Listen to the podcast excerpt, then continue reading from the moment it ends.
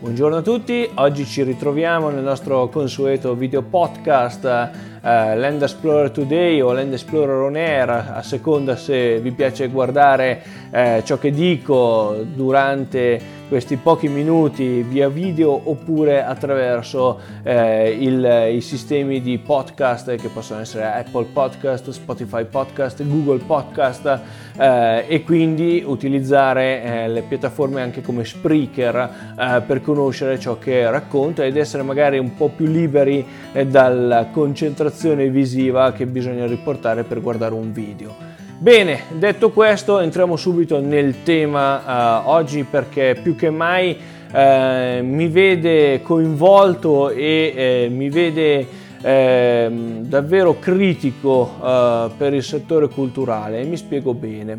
In questi giorni il ministro Franceschini eh, ha fatto un gran bel lavoro da un punto di vista comunicativo segnalando l'opportunità di andare a visitare attraverso il sito del Ministero dei Beni Culturali eh, la possibilità appunto di vedere dei virtual tour dei maggiori musei italiani.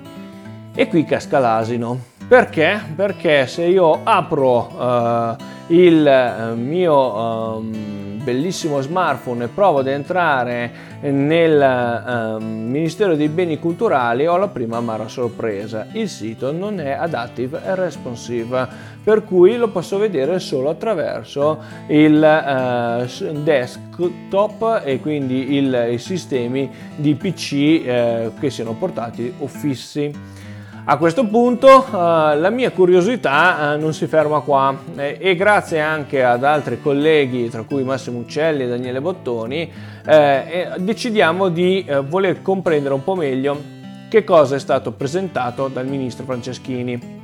In particolare è stato presentato, e qui eh, voglio puntare eh, l'accento sulla uh, tecnica, tecnologia dei virtual tour che sono molto utili perché in questo periodo, come sappiamo, musei, cinema, teatri sono chiusi e qui piccola chiosa di comunicazione. È chiaro che se sono chiusi e metto nella home page come banner iniziale eh, del Ministero dei Beni Culturali la notizia che i musei sono chiusi e poi vado eh, in conferenze stampa e in tutte le situazioni pubbliche a dire che in realtà i musei sono aperti virtualmente, mi devo porre delle domande. Eh, voglio veramente far passare un concetto che il virtuale voglia essere almeno di aiuto, se non sostitutivo in questo particolare momento che è quello del Covid, la possibilità quindi di poter vis- visitare e visualizzare la cultura, oppure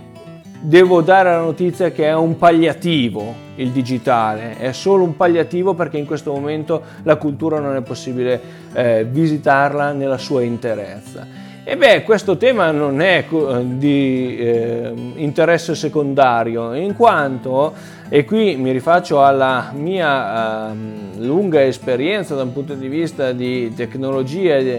legata al settore culturale e al settore turistico, dove ben otto anni fa, otto anni fa, era il 2012, avete capito bene, eh, partecipai a un progetto di Google eh, che prevedeva anche la possibilità di creazione di eh, piccoli eh, vetrine dei nostri musei eh, attraverso il digitale. Uno degli esempi che porto sempre è il fatto che eh, se Omegna e i suoi casalinghi, in particolare il forum di Omegna, è presente nella piattaforma oggi denominata Google Arts and Culture che all'epoca invece si chiamava Google Cultural Institute, è perché il sottoscritto è andato a recuperare le foto, è andato a creare i testi per la presentazione del, del museo, ovviamente ripercorrendo un minimo la storia e portando anche dei piccoli esempi da un punto di vista eh, territoriale. Ovvio che eh, il tutto era in formato, un formato basilare, in un formato semplice,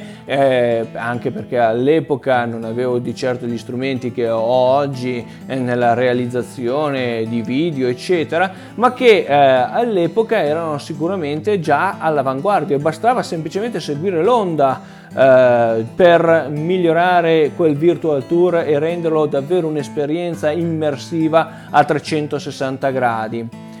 Comunque eh, il Ministero dei Beni Culturali, eh, dopo mh, varie ricerche, perché non è così facile trovare eh, la, um, il menu dove vengono richiamati questi virtual tour, finalmente ci clicco eh, e arrivo alla pagina, vedo una serie, eh, una bella tra l'altro raccolta eh, di musei di siti culturali di altissimo livello ne clicco un paio e scopro che sostanzialmente sono eh, i siti che ha già eh, censito Google.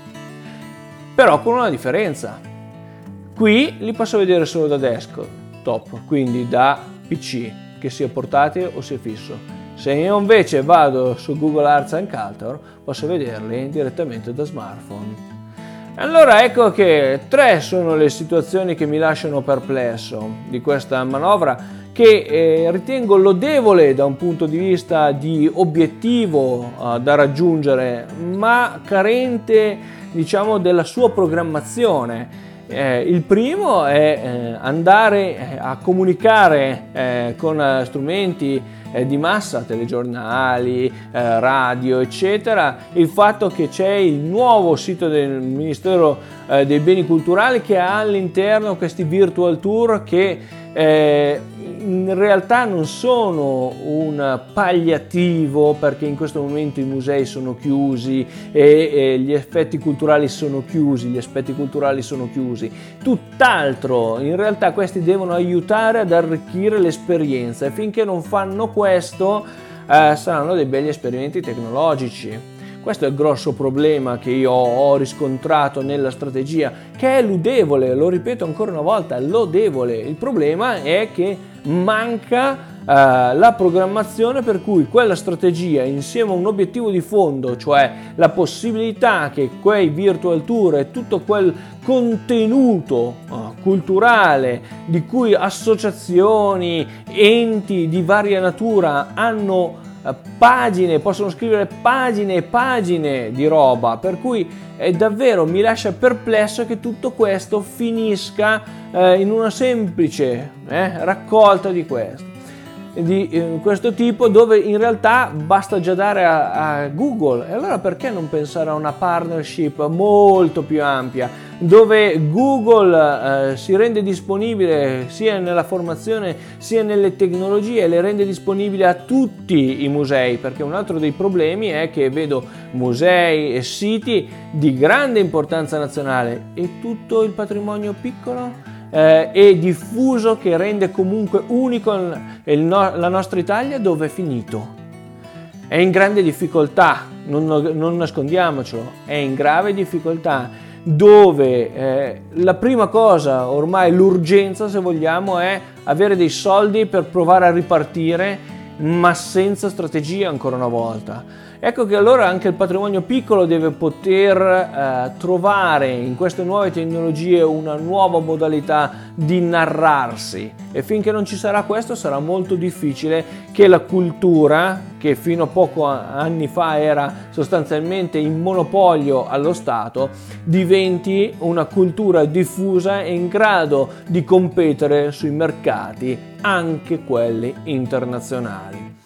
Chiudo con un'ultima chiosa sull'esperimento che vorrebbe mettere in piedi ancora una volta il ministro e che, di cui ho potuto ascoltare eh, alcune frasi dette a un TG3, e cioè la possibilità di creare una sorta di abbonamento stile Netflix, eh, diciamo la, un canale culturale apposito. Anche qui il mio consiglio non è tanto di reinventare la ruota, non ci serve, abbiamo già strumenti, si è citato app- appositamente Netflix, ma si può pensare a qualsiasi altra piattaforma strutturata bene per lo streaming, sia da uh, smartphone, da PC, da tablet e anche per televisione e ci sono già le applicazioni e, e, i sistemi di streaming che rendono anche le vecchie televisioni delle televisioni smart. allora non c'è bisogno di reinventare la, la ruota, c'è bisogno solo e soltanto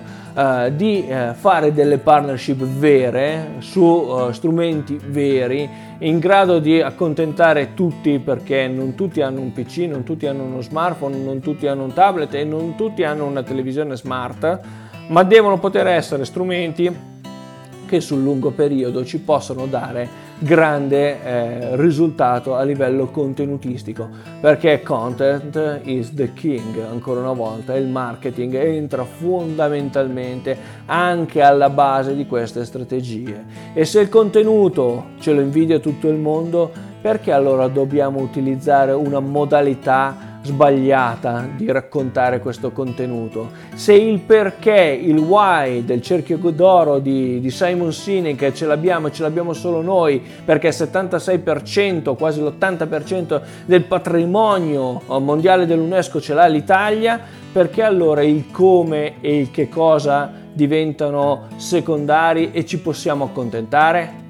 A questa domanda io spero che i posteri possano dare una risposta migliore, più viva e più vivace di quella che posso dare in questo momento io guardando il sito del Ministero dei Beni Culturali. A domani.